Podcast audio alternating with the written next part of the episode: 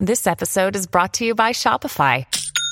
Forget the frustration of picking commerce platforms when you switch your business to Shopify, the global commerce platform that supercharges your selling wherever you sell. With Shopify, you'll harness the same intuitive features, trusted apps, and powerful analytics used by the world's leading brands. Sign up today for your $1 per month trial period at shopify.com slash tech, all lowercase. That's shopify.com slash tech. You know that thing where they ask celebrities to answer popular questions from Google autocomplete? Yeah, that's what we're doing today. It's Device and Virtue.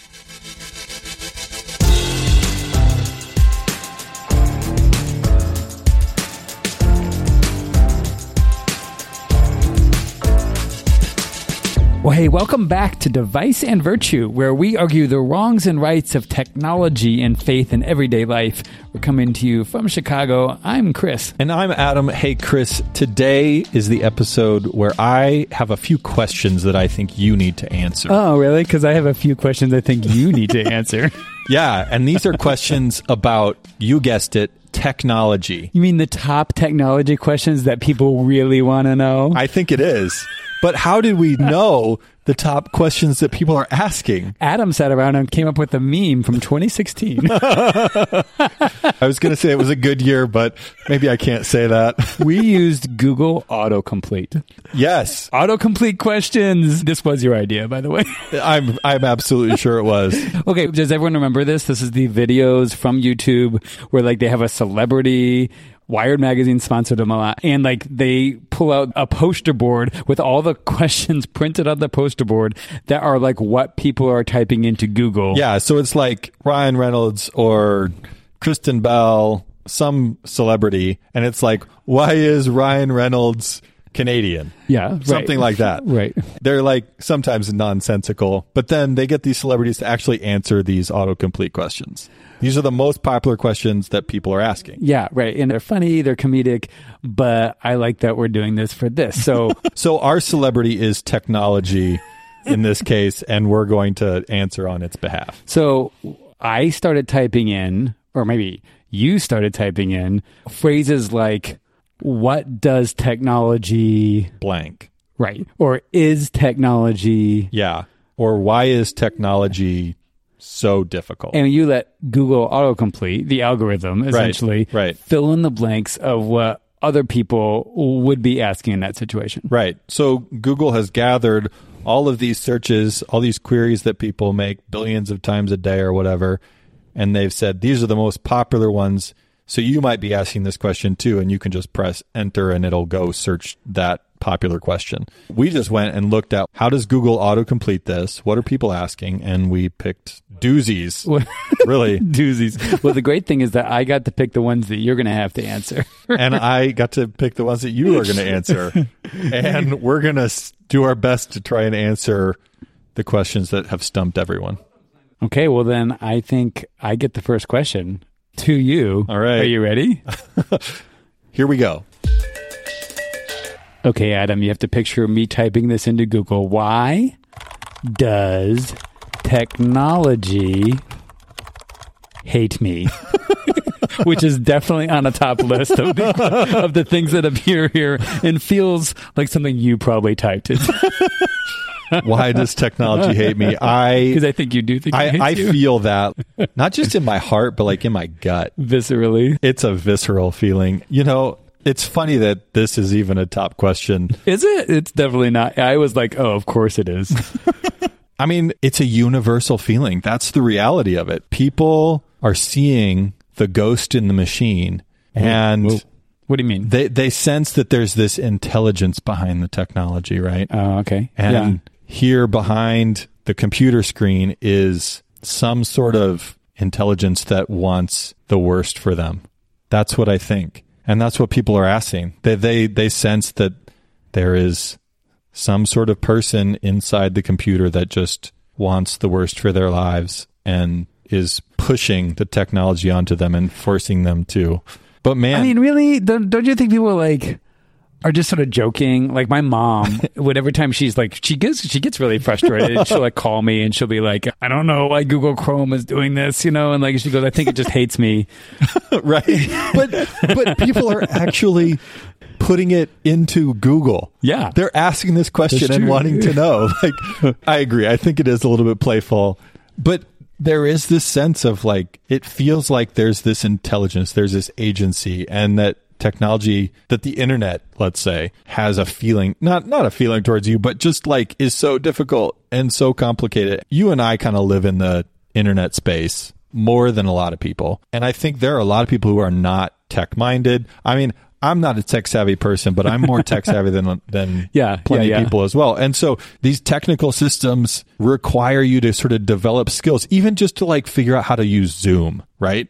Like Right. there are people who had to learn how to use Zoom for the first time during the pandemic, and Yeah. they were like, "I've never done this. This is baffling to me." Right, right, right. And so, like, which it's- is baffling to me because you know I've been using it for like longer than I can talk or walk. But you know, but right, yeah, there is a portion of the population right.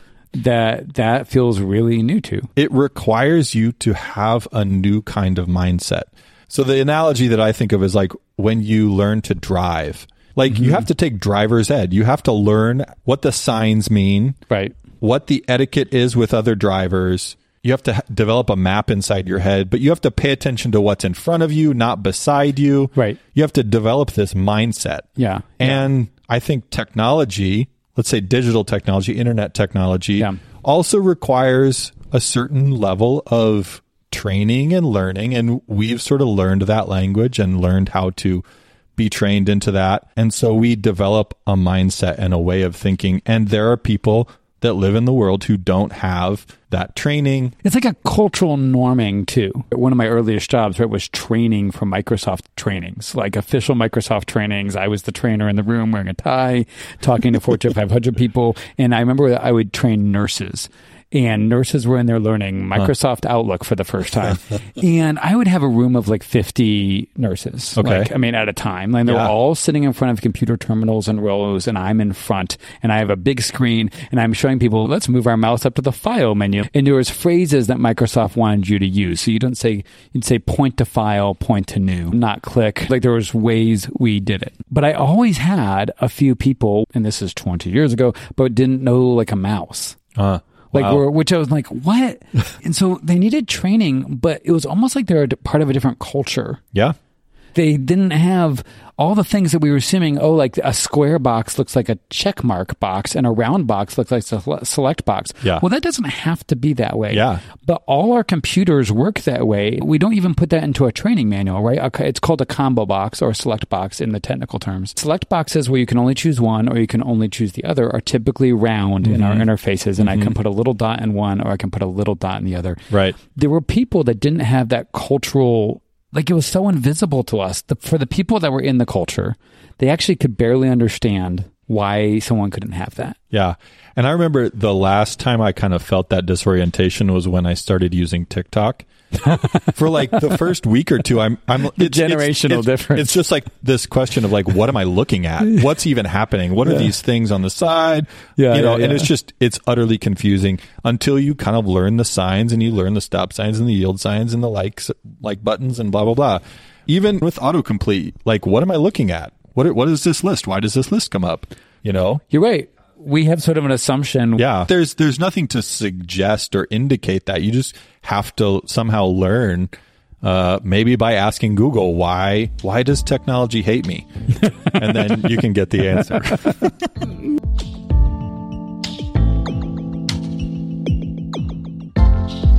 okay, Chris, here's my first question for you. Mm-hmm. Is technology making us dumber? oh you know i know what answer you want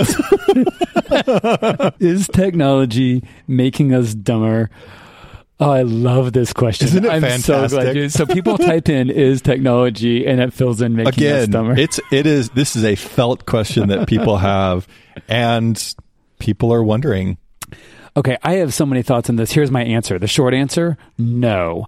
LOL, no. oh man on the record. Cut, cut to the next next question. It's not making us dumber, but a lot of people think it is.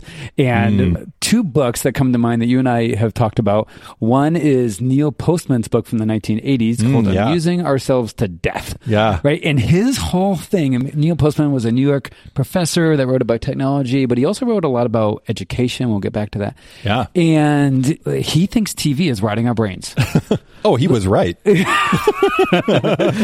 And for Postman, if you read Amusing Ourselves to Death, or I recommend Technopoly as a better book by him, but TV was making us less capable of rational thought. Yeah. Like books and the printed word were the medium of thinking and mm. learning. And for him also, that being rational was the source of morality. And he was a, a devout Jew. And so like what God says, you can't be moral unless you're rational and you can't be rational unless you're reading books. Oh man. Right? And he does this. I mean, So so TV has led to the decline and fall of morality in the United States and the rest of One the 100%. I mean, he did like in his books, and you probably remember this, but he did talk about the second commandment against making graven images, and he's like, "See, God doesn't like images. Images are going to rot the brain." Um, So so not only is technology making us dumber, it's also making us immoral.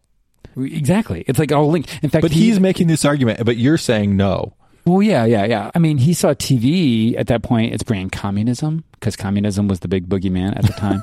but part of me like really gets into it. You know, he's very clever.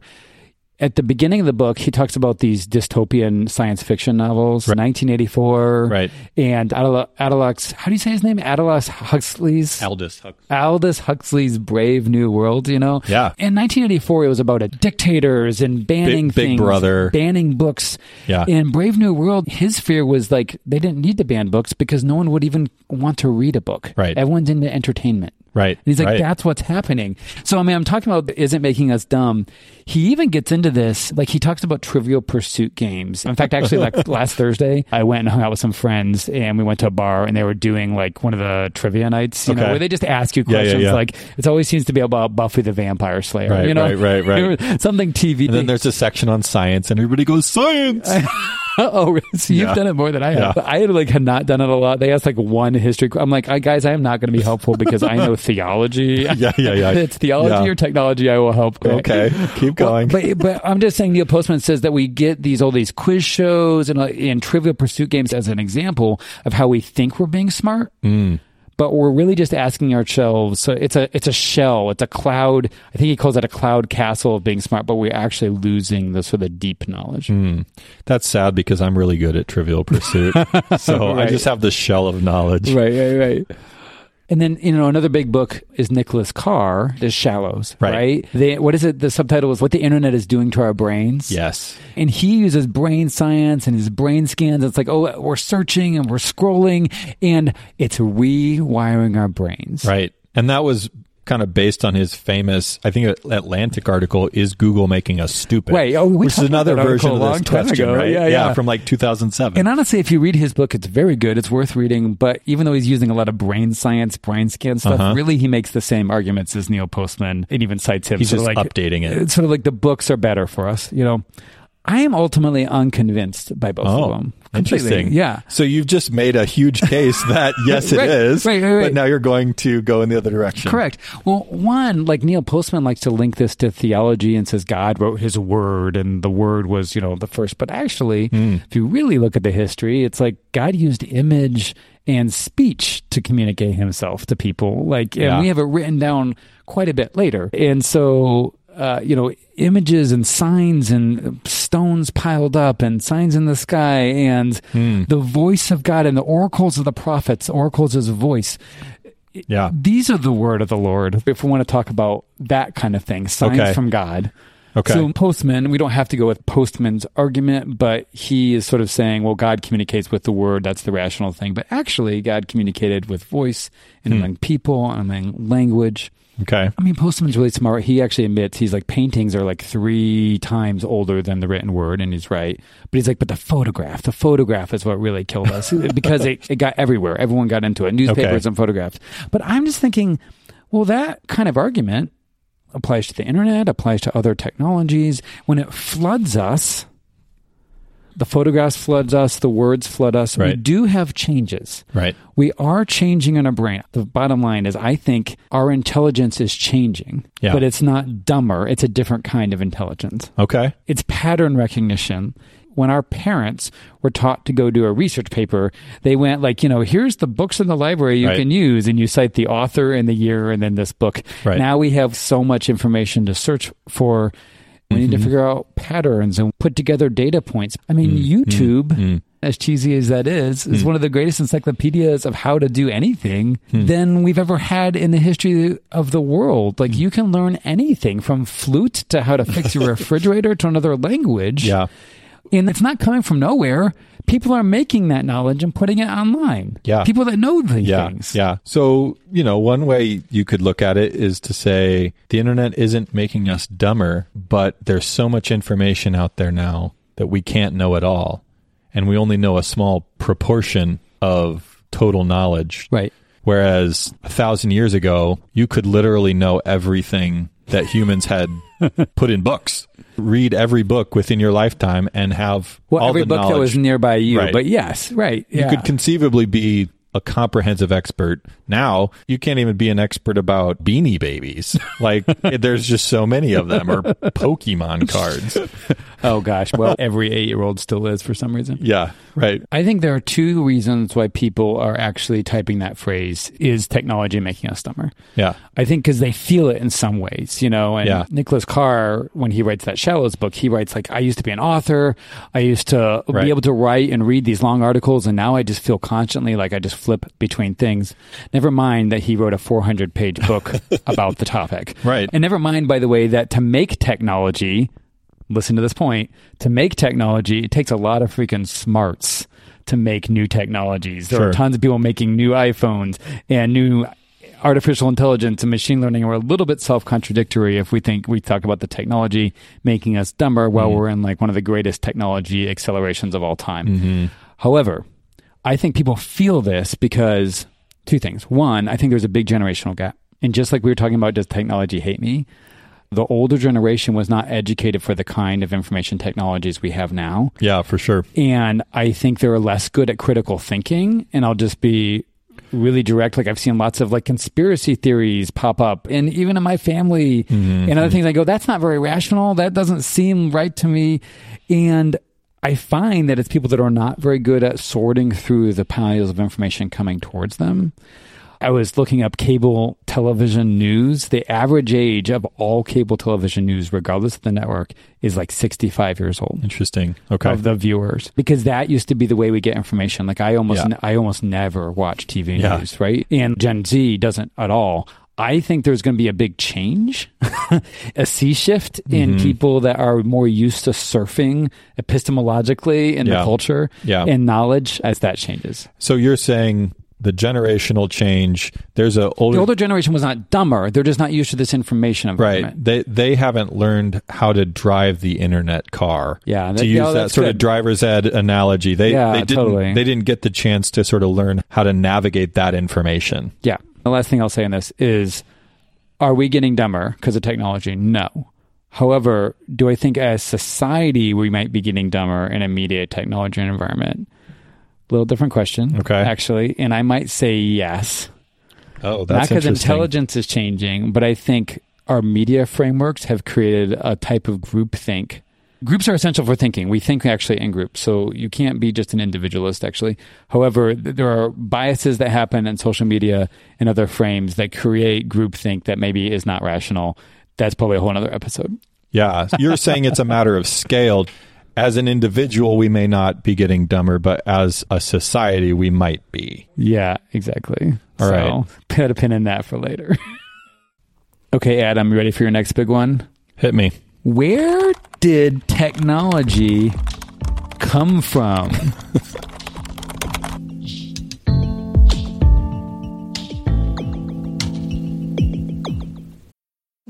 need mealtime inspiration, it's worth shopping Kroger, where you'll find over 30,000 mouthwatering choices that excite your inner foodie. And no matter what tasty choice you make, you'll enjoy our everyday low prices, plus extra ways to save, like digital coupons worth over $600 each week. You can also save up to $1 off per gallon at the pump with fuel points. More savings and more inspiring flavors make shopping Kroger worth it every time. Kroger, fresh for everyone. Fuel restrictions apply.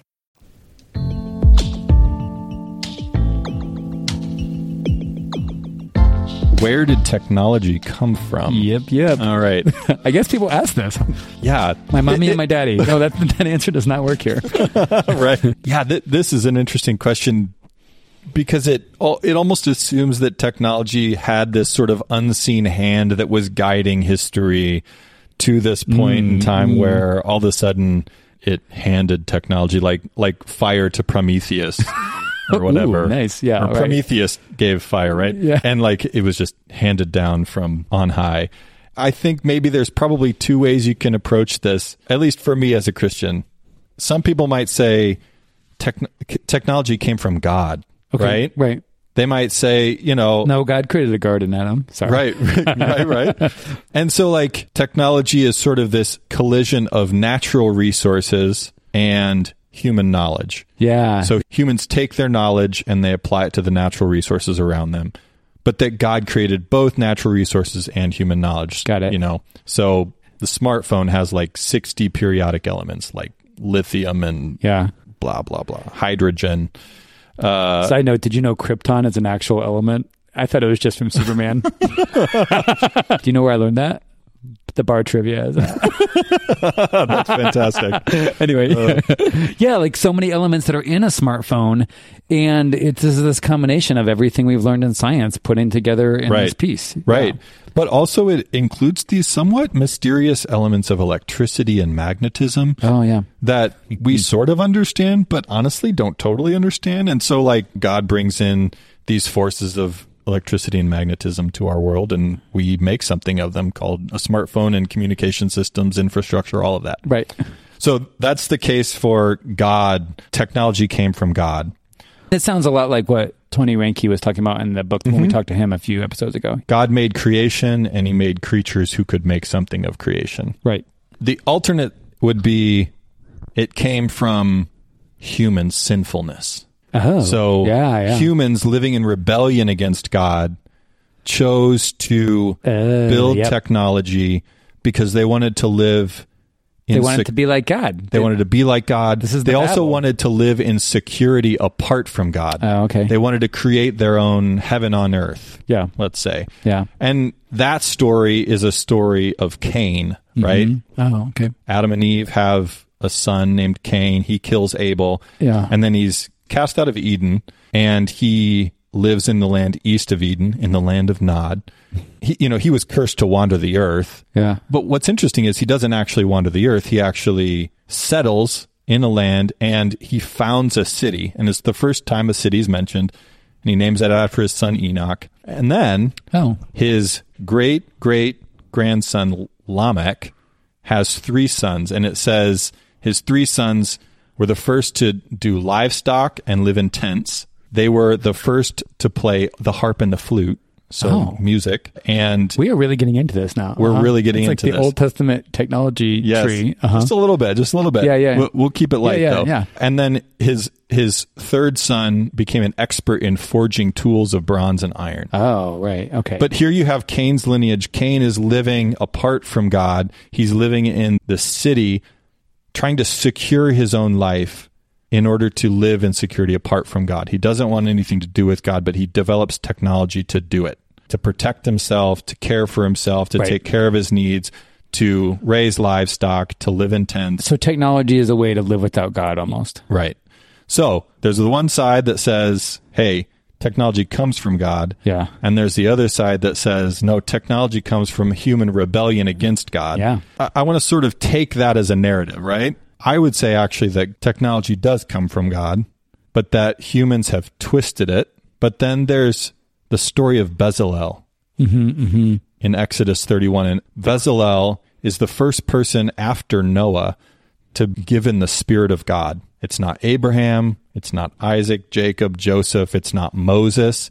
It's a guy that no one remembers named Bezalel. And he's given the Spirit of God to be a craftsman, to build furniture for the tabernacle, the water basin, and the altar. He Yeah, he's he's right. given all these skills, right? Right. Yeah. So we have this narrative going through of, of God creating technology, giving us the resources, us taking what God has given, twisting it, but then God coming in and saying, I'm going to give my spirit to someone who can craft technology for, and this is important, for the worship of God. Right. And so Bezalel is inspired, is inspirited with God's Spirit to develop technology for the glory of God. And to me, that is that redemptive turn that God makes that frames how we think about not only where technology came from, but also what it's intended for. Mm-hmm. It's intended to bring glory to God. You know, Romans, for from him and through him and to him are all things. Mm-hmm, mm-hmm. Technology comes from him, it comes through him, but it's also given back to him. Technology comes from God. Yes, humanity has twisted it, but God has given us a means to give it back to God from whom it came. What do you think?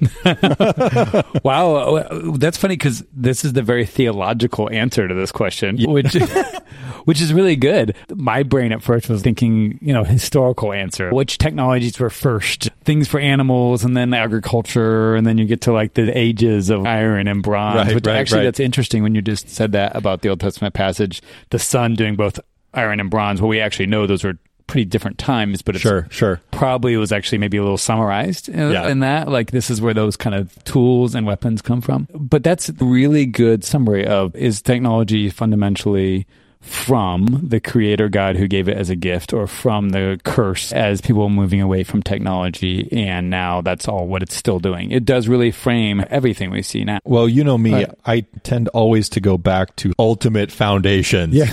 It Yeah, can be right, a little bit of a headache sometimes. Yeah. but rather than covering the history of technology, which is a long and, And that'd be like- illustrious and interesting history, Right, right. I just decided to go It makes me all the way wonder. back. Did you actually look at any of the Google answers for what came up for Uh-uh, that? I didn't. Because that'd be because it'd be really interesting. Because you're right, that'd be like it's such a long and involved answer. Technology is really applied science. The starting point is almost impossible to. It feels like as soon as human beings. I mean, in the Bible, we you and I have talked about this. Clothes might be the first technology we hear Right. in the bi- biblical Right. narrative. And Right. So. All right, Chris, are you ready for your second question? Okay. Yes.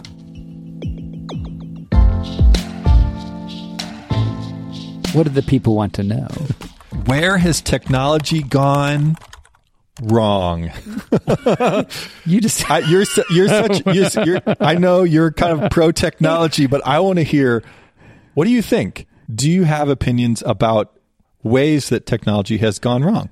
I don't. This might have auto completed, or Adam's just like, I'll pretend this happened so I can get him. I have evidence. I have a screenshot. I promise. okay, okay, okay. Where has technology gone wrong? Okay. well, there's a lot of ways this question could go. I know you're just trying to get me to say bad things about technology. I will not. No, I'm, I'm kidding. Of course I would. But I am, you know, the kind of person like you were just talking about that thinks God embedded technology sort of in the good Yeah. of creation. Yeah. But obviously, I do think that there was also like a fall and sin, and so things can go wrong. But I mean, it's like, what were people searching for on this? Like, at first, I was like, are we talking about failed experiments? I actually clicked through for the results of this. I went back to Google Yeah, like, just to that's cool. see what's coming up. So, all these articles come up. A lot of them wind up being the results of like, um, Tech that people made fun of, like the Apple Newton. You remember this? It was, a- No, it was don't. 1993. It was like a very early like smartphone. It had like a. Oh, really? You don't know about this? It was like an Not really. smartphone thing. It was really thick. It had a stylus. Yeah, Steve Huh. Jobs like tried to launch this Apple, and everyone just made fun of it because kidding. it was, and it was essentially too early for its time. Huh. Now- Now that we have the iPhone and the iPad and everything that's happened since, everyone sees it as like this this prophet, this early thing. But Yeah. at the time, it was just like that's so stupid. It, like technology went wrong, meaning like inventions that sort of never happened, like tr- they tried and it failed. Yeah. And like Time Magazine had one that was all these things, or Computer World also had an ar- argument about Windows 311 and Napster and AOL and the BlackBerry and, you know, Netscape, you know, all these old brand Yeah. names that we think of recent technology. And I'm like, none of these are technology gone wrong. They're like, they're technology that we all built our next technologies on. Yeah. I mean, Yeah. Netscape Navigator, which by the way was invented at University of Illinois Urbana-Champaign, my alma mater, IIL. are you getting are you getting kickbacks for these? I know, right, right. Was that a plug? I mean, like Netscape Navigator was the web browser that I used in college, and Chris, you're so old. but I mean, it built the modern sort of standard for what we have now. Yeah. and it's like that's not a fail. That was like you know, Yeah. Napster wasn't a fail. Napster was this amazing peer-to-peer Yeah. sharing thing, like where music suddenly went into one standard format, MP3. I mean, yeah. So these are hardly failures. The Segway was on some of these lists. And like, I mean, yeah, it never caught on. The cities of the future, there were videos of everyone on these two wheeled, like upright things Yeah, around like yeah, a yeah, glowing city. But you know what has caught on? Electric scooters. Yeah, and. Segway is actually one of the largest makers of electric kidding. scooters now. Yeah. Like a lot of the same technology. We did an episode on electric Oh, scooters. you true. can check it out in our Micromobility. archives. Good plug. okay, those are inventions that quote unquote wrong, but they really didn't. So maybe it's something else. Like maybe our mind goes to tech that like feels sort of evil. Hmm. Like where did Right. technology go wrong? Like dun dun dun dun. you know, like the technology of war, of weapons, mm-hmm. um, of tanks, of nuclear bombs, mm-hmm. or if you want to go a little bit more old school, the stirrup, Hmm. the horse stirrup, Ooh, right? Which is ooh, why that's deep cut. that had to do with cavalries that were fighting each other, and the ones that had stirrups could ground their feet into the bottom of the horse and then like ram with their Yeah. their ramming thing. What, what is what is the joust? The joust. Or- Like you can go to the Art Institute in Chicago and see the old jousts, huh. and they were so much more powerful. Because they were like rooted on the horse, and so they could plow through someone, as opposed to someone that tried to swing a sword with no root, and they were not as powerful. So the stirrup Yeah, became this yeah. weapon of war. It Yeah. created feudalism in, in Middle Ages. I realize it's not a joust. It's a lance. Oh, a lance. There yeah. you go. And there's a. gr- Wait, you, did, did you see? uh, Did you remember the movie A Knight's Tale with Heath Ledger? Okay, I'm just gonna it's let you- I'm fantastic. gonna let you die Just let me go. Let me go. There's a there's a moment where the girl says, "Better a girl with a flower than a boy on a horse with a stick," and the other guy's like. It's called a lance. Hello. and I feel like that moment applies to us right here because it's not a joust. It's called a lance. Hello. Great movie. You should I am, watch it. I'm so glad I don't know that. But just these weapons of war, right? Like even gunpowder, and of course the nuclear bomb. You know, I, I was reminded Henri Nouwen, the spiritualist writer who wrote a lot of things about discipleship. You know, he wrote the book that was really popular by him, The Wounded Healer. Mm-hmm. And I think everyone loves that title. Less people have actually read the book, I think.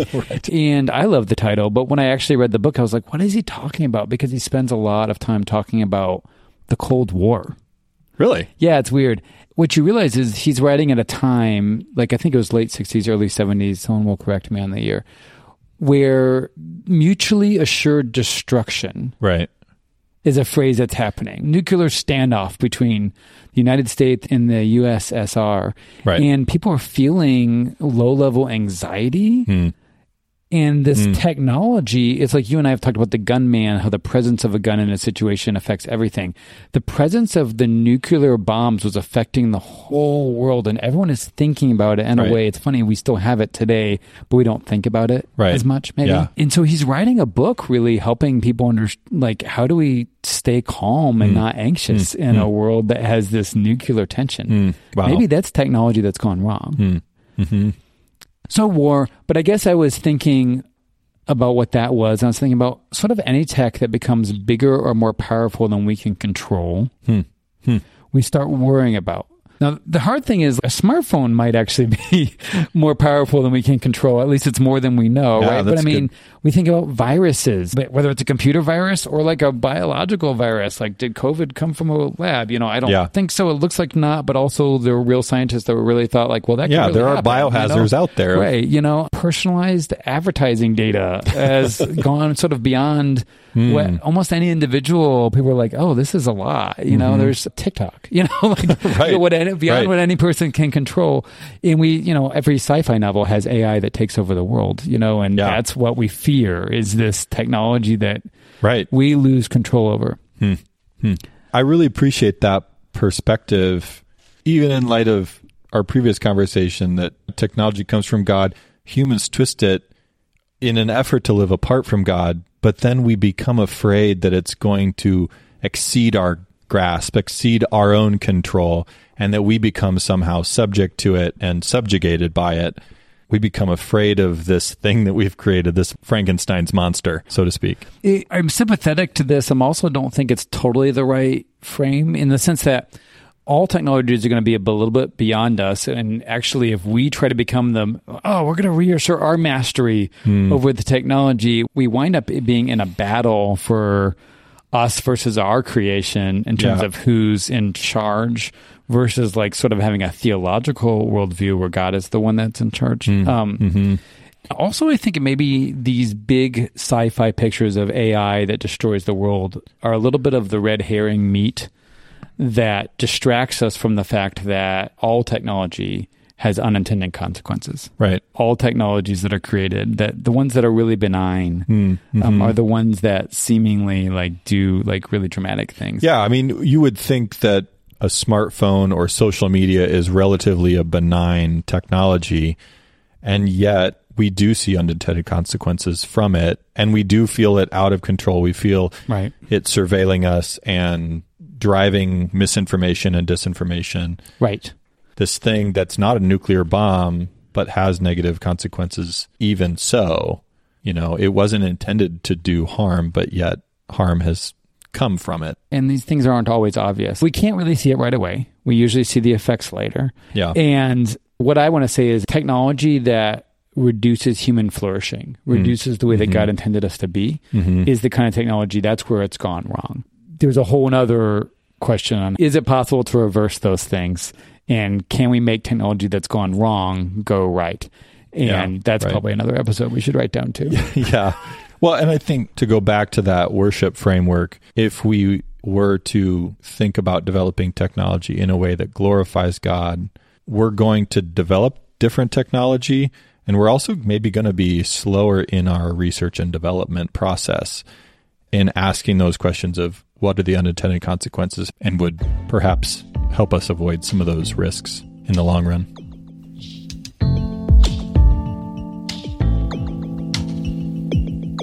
Okay, Adam. So, what if typing technology disappeared? what if technology disappeared?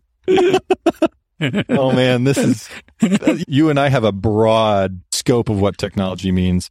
And so the idea of technology disappearing almost feels nonsensical. And and so, you know, as yeah, I don't know what the questioner is thinking. right. And yeah, so what's the person asking? And you know, there's that famous quote, technology is anything that was invented after you were born. Yeah, Right. And anything after you were 30 is clearly the causing the end of the world. Um, There you go. so I'm going to narrow it a little bit. and, Okay, yeah, You know, yeah. to this, what if digital, Okay. yeah, that's a good what question, if though. Digital technology Okay. disappeared? So there's sort of this apocalyptic notion of like, what would be left if digital technology disappeared? Like, how would we live? How would we buy our groceries if we can't buy them on Amazon? I mean, literally, I have no idea. Right. Like we, we would be at a loss. okay. We would jump back and have to like retrieve previous in, infrastructure.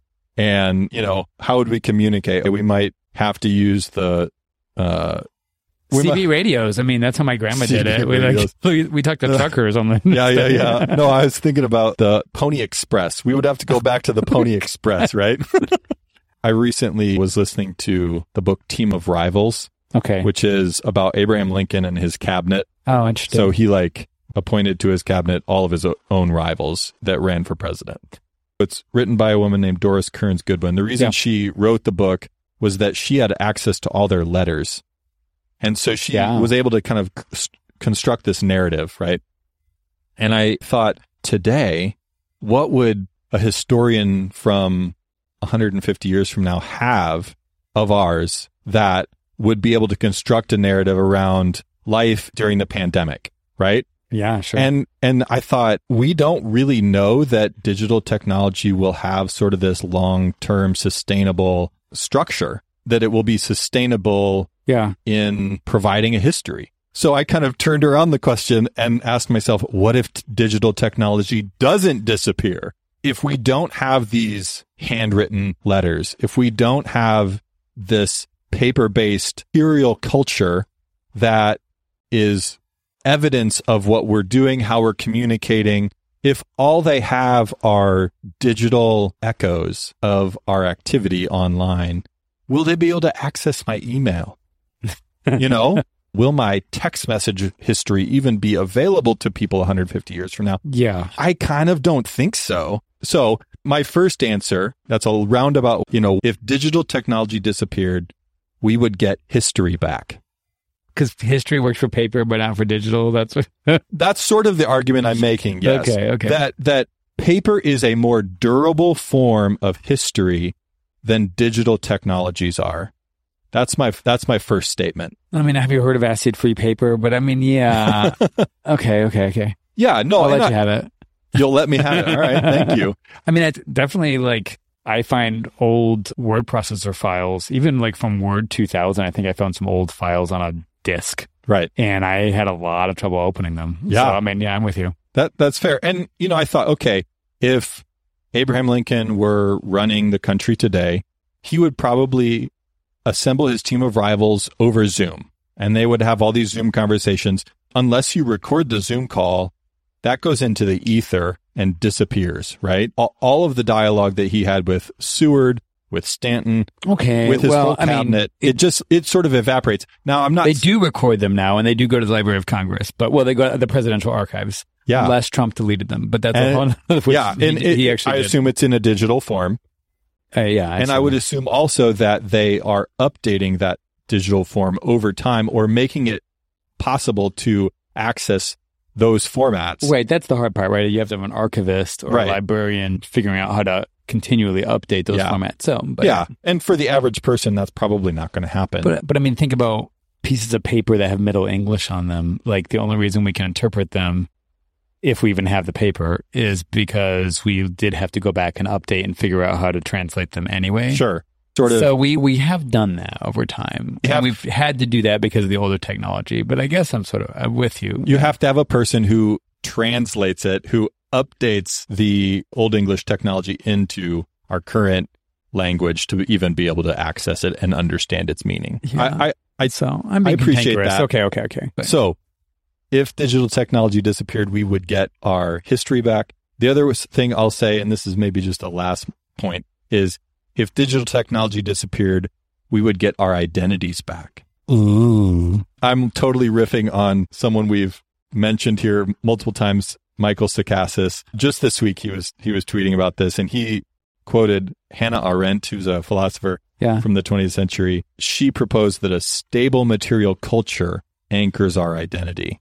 And you might disagree with that, which is fine. But this idea that we need material culture, our clothes somehow represent our identity, our writing, our, our cars represent our identity. All these material, tangible things are ways that we represent ourselves. Yeah. And sure. he asked, so in a virtual space where m- much of what we do happens virtually, what happens to our identities? And my thought is they become more fluid and our identities become much more in motion, less structured, easier to change, perhaps. You know, the, the idea of a personal brand. Sure. We, we kind Sure. of might do the brand update at some point, you know, but our identities are, are also tied into our communities. You know, those communities are, are fairly stable, perhaps, but even through the pandemic, we've seen how lots of relationships have disappeared. Those relationships we have with acquaintances, for example. So if digital technology disappeared, we would get our identities back. We would move back to these more tangible material culture forms and we would have a more stable identity. What do you think? Well, I don't. I mean, I don't think we have immaterial identities now. I mean, I'm wearing clothes now. So are you. I think that's potentially. I didn't read Sacasas's thing, but reductionistic to talk about digital versus or digital instead of, as opposed to digital and, which Okay. is the better description of the way the world works. Only in a completely metaverse pushed on a really mm, far side mm, of it Mm. do we have like we live in digital only worlds. Our identities still are formed by Yeah. our friends and family and barbecue in the evenings and the clothes we buy at the store and bicycles and neighborhood cookouts. I, thinking a lot of recent images. So Yeah, yeah, yeah. if technology disappeared, like we'd get our identities back. I think our identities are still formed materially, and in addition, they're formed digitally. Yeah. I also not sure our digital identities are as ephemeral as it seems. It used to be in the, like we've said this before, early internet identity days, you could sort of be anything you wanted. You sort of made up your name. My name is Juniper4522. and it's like, in now our real names and identities, the reason why teenagers are so much more careful about putting things on Facebook as opposed to Snapchat is because they think it'll go with them for the rest of their lives. Yeah. And that's what most people think that Yeah. their idea that they know employers or future spouses or other things will find old things of the past. And Sure. so their digital identity they assume will follow them. Mm. Mm. And so that's my pushback on those things. I'd certainly appreciate the idea that it's not either material culture or virtual culture Right. that is providing our identities. It's a little bit of both. I'm glad I did get the point on the history, and you'll give me that to some degree. but that was my answer to what if technology disappeared? All right, Chris, I have one last question for you. I asked you two questions that were sort of counterintuitive for you and served my own purposes, but I'm going to throw you a bone with this one, all right? Oh, I see.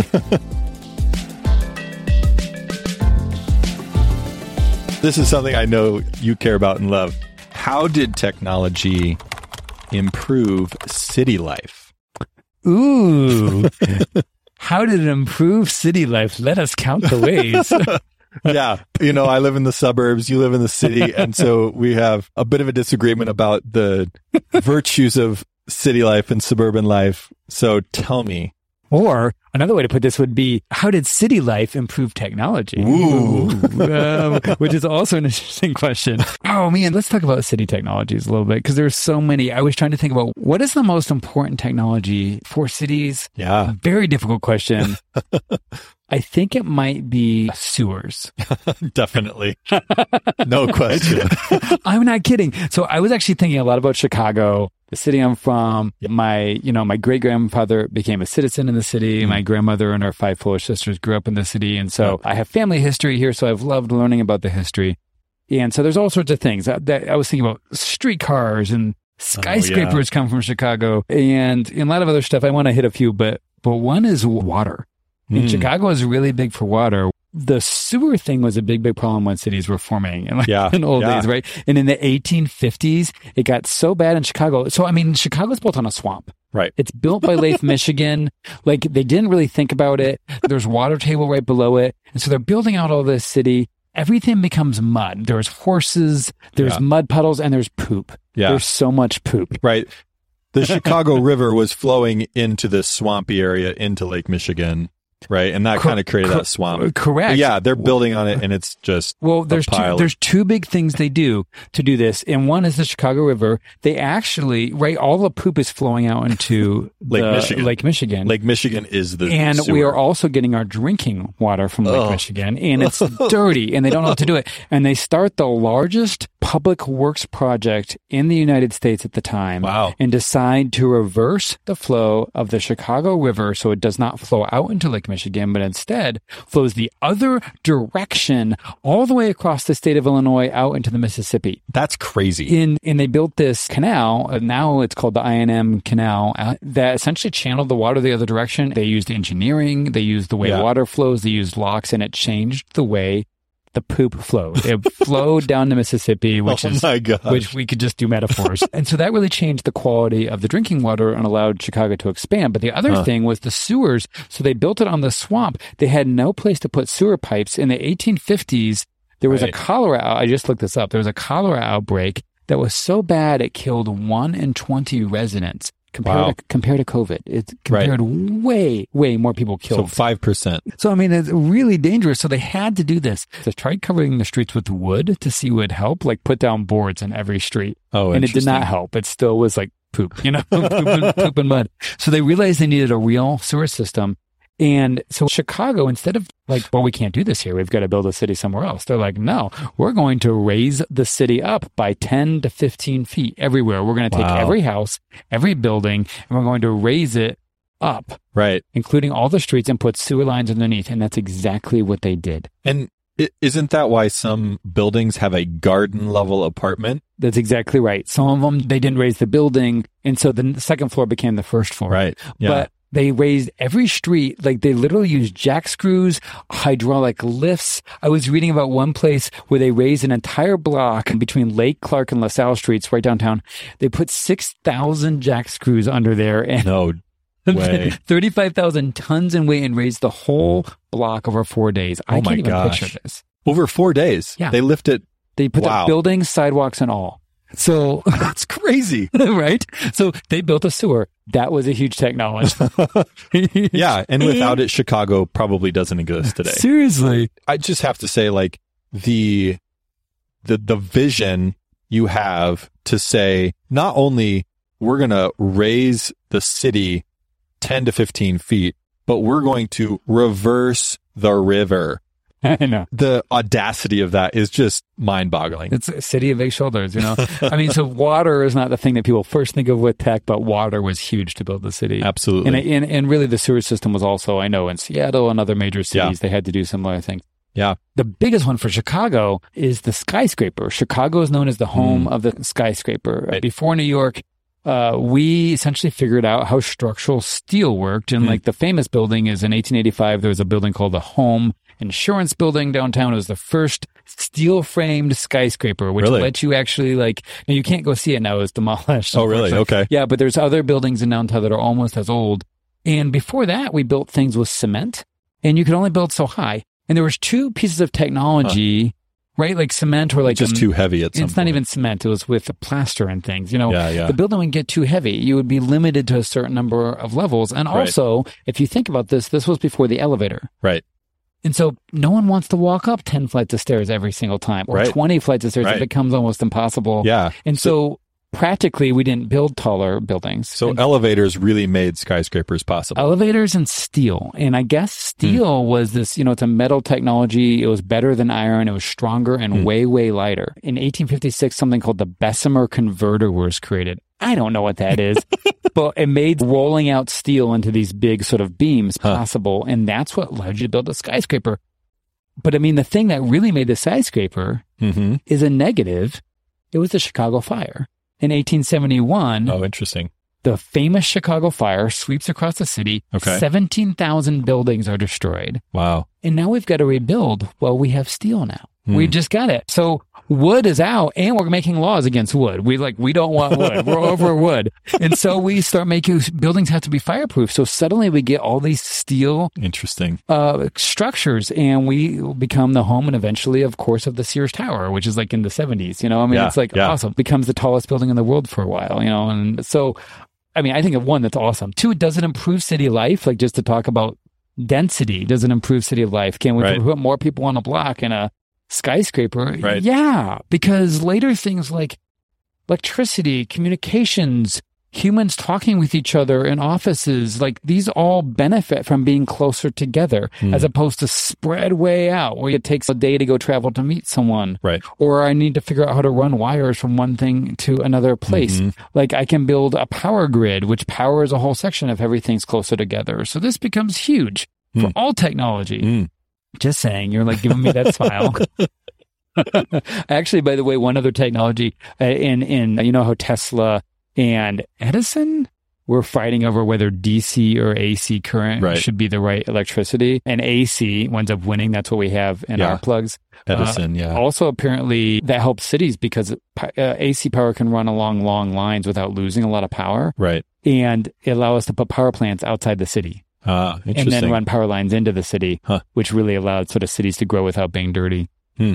But here's the thing there's one technology that really, really harmed cities, even though it's still a big part of cities. oh, wow. Okay. I'm really interested in what you're about to say. Marshall McLuhan, my favorite, says in one of his famous books, he says, cars are the real population of our cities. Interesting. Oh, dang. I think this is one of these invisible tech items that people forget about. But I know in the suburbs, you know, everyone parks their cars in driveways. Oh, in the city, they're all parked on the streets. Every single Yeah. street, on every single curb throughout oh, the city is So car to true. car to car. And can I parallel park like a beast? Yes, I'm amazing parallel parker, right? Like no problem because, Yeah. but you sort of forget that we are lining our streets with 2,000 pound steel contraptions everywhere. Right. And I love that McLuhan saw this. I was just looking back at his stuff. I'm going to read you this. I don't know if you've heard this one from me before. It's brand new. The motor car destroyed the city Hmm. as a casual environment in which Hmm. families could be reared. Hmm. Streets, sidewalks became too intense a scene for casual interplay growing up. Like think about kids playing ball, right? Huh. As the city filled with mobile strangers, Huh. even next door neighbors became strangers. Huh. Uh, He thinks the car turned it into an asphalt jungle and it blew up into the suburbs. Oh, And man. it separated work from home and the car ruined the city. I am on board with that 100%. Right? That's super fascinating. Yeah. I Bet you hadn't heard that quote before. That's yeah, a, that was a I- deep cut. If I have, I forgot about it. I'm just in shock right now. Like he puts a finger on what is so bothersome about crowded cities. It's the traffic. It's the it's cars not and the, the traffic. people. Right. And if you look at like Amsterdam or some European cities that have really prioritized like bikes, Yeah. and you know, I love to bike Yeah. in the city, right? And you can bike all over Chicago, but it's more dangerous than it is Yeah. in a lot of European cities. Yeah. Because there aren't protected bike lanes. And when you, everyone's on a smaller, Right. a more micro sized On a human scale. human scale is it. Yeah. Ironic. This is my big point. This is the final point. Cities, ironically, are the big thing. Yeah. And then, but if they're designed right, they're actually more human scaled than the suburbs. mhm. The Yeah, I would suburbs agree with that. require everyone to get into a big metal exoskeleton and drive around to the mall. Yeah. And cities, I still go to local meat shops and go to vegetable stands. Right. And I really do this. Yeah. And Yeah. I walk through my neighborhood and it's more human scaled, even though it's bigger. It's it's more human scale, but you're still at risk for that car that's speeding past. Correct. And I would like want to eliminate the cars or make them much more limited to make the city more livable. Yeah. Man. Oh, you agree. That's I a love prescient this. insight. I really appreciate it. I would love to live in a city where cars are secondary citizens, not primary citizens. McLuhan, by the way, argues in the 60s still that cars will go the way of the horse. He's like, horses now are just for entertainment, for Yeah. races or Yeah. for polo, and they're going to go away. And that, do you want, want another reason? He thought TVs would become the center of how you talk with everybody. Literally, he predicted FaceTime Right.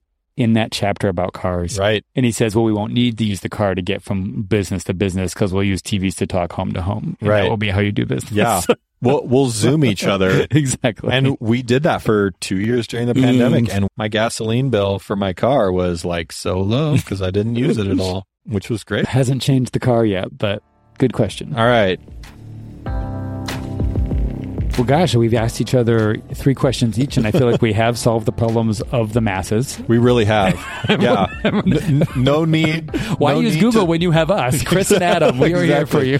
exactly. We are here for you answering your questions. So this is a good idea. Thank you. I might have been six years too late, but better late than never. and the website, I guess we'll post the actual screenshots showing that it was a real Google autocomplete that we used. and by the way, also, if you go to our website, you can figure out how to support the podcast. We still have some more supporters coming on, and we are really looking for that. So Yes. we love your support. Yeah, Thank please you. do. We're trying to put up extra things up there as we get them. So, Yeah. But Adam, it's time for Vice or Virtue.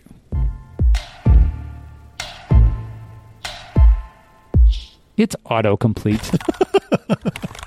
Of course, Of it course is. it is. Of course it is. Oh man. Uh, autocomplete, you know, so I actually, at least in a number of my applications, have turned off autocomplete. What? And autocorrect, but we'll f- stay on autocomplete. Yes. Here's Why?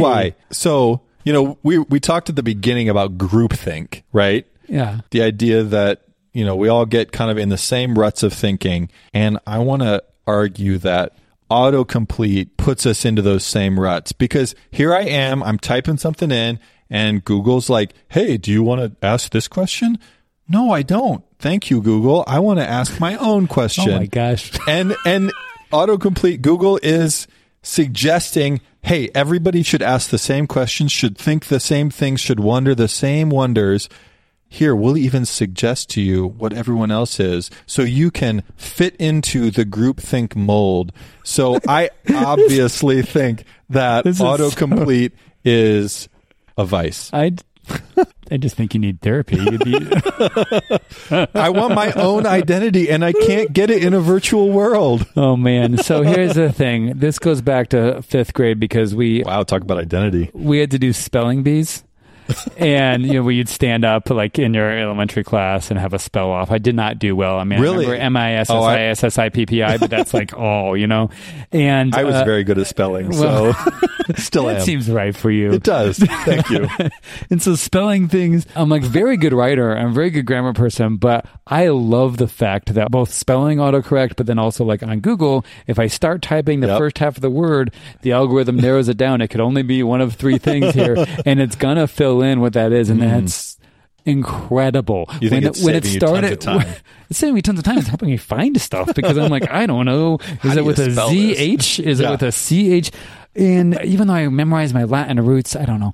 And so I love the autocomplete for spelling. It saves my life. I know you're going to say, is, is Google making us dumber? Oh, maybe it is. maybe it is. Although people need to realize that spelling did not become a fixture of daily life Mm-hmm. until way late in the printing press era. Spelling, like spelling all during thousands of years of history is spelled differently. Even in the same book, even when Calvin is writing his institutes, he will spell the same word differently in different places. Oh, that was not a sign of uneducation. It was different way the language was used. Fixity of spelling came with later printing press. I'm done with my lecture.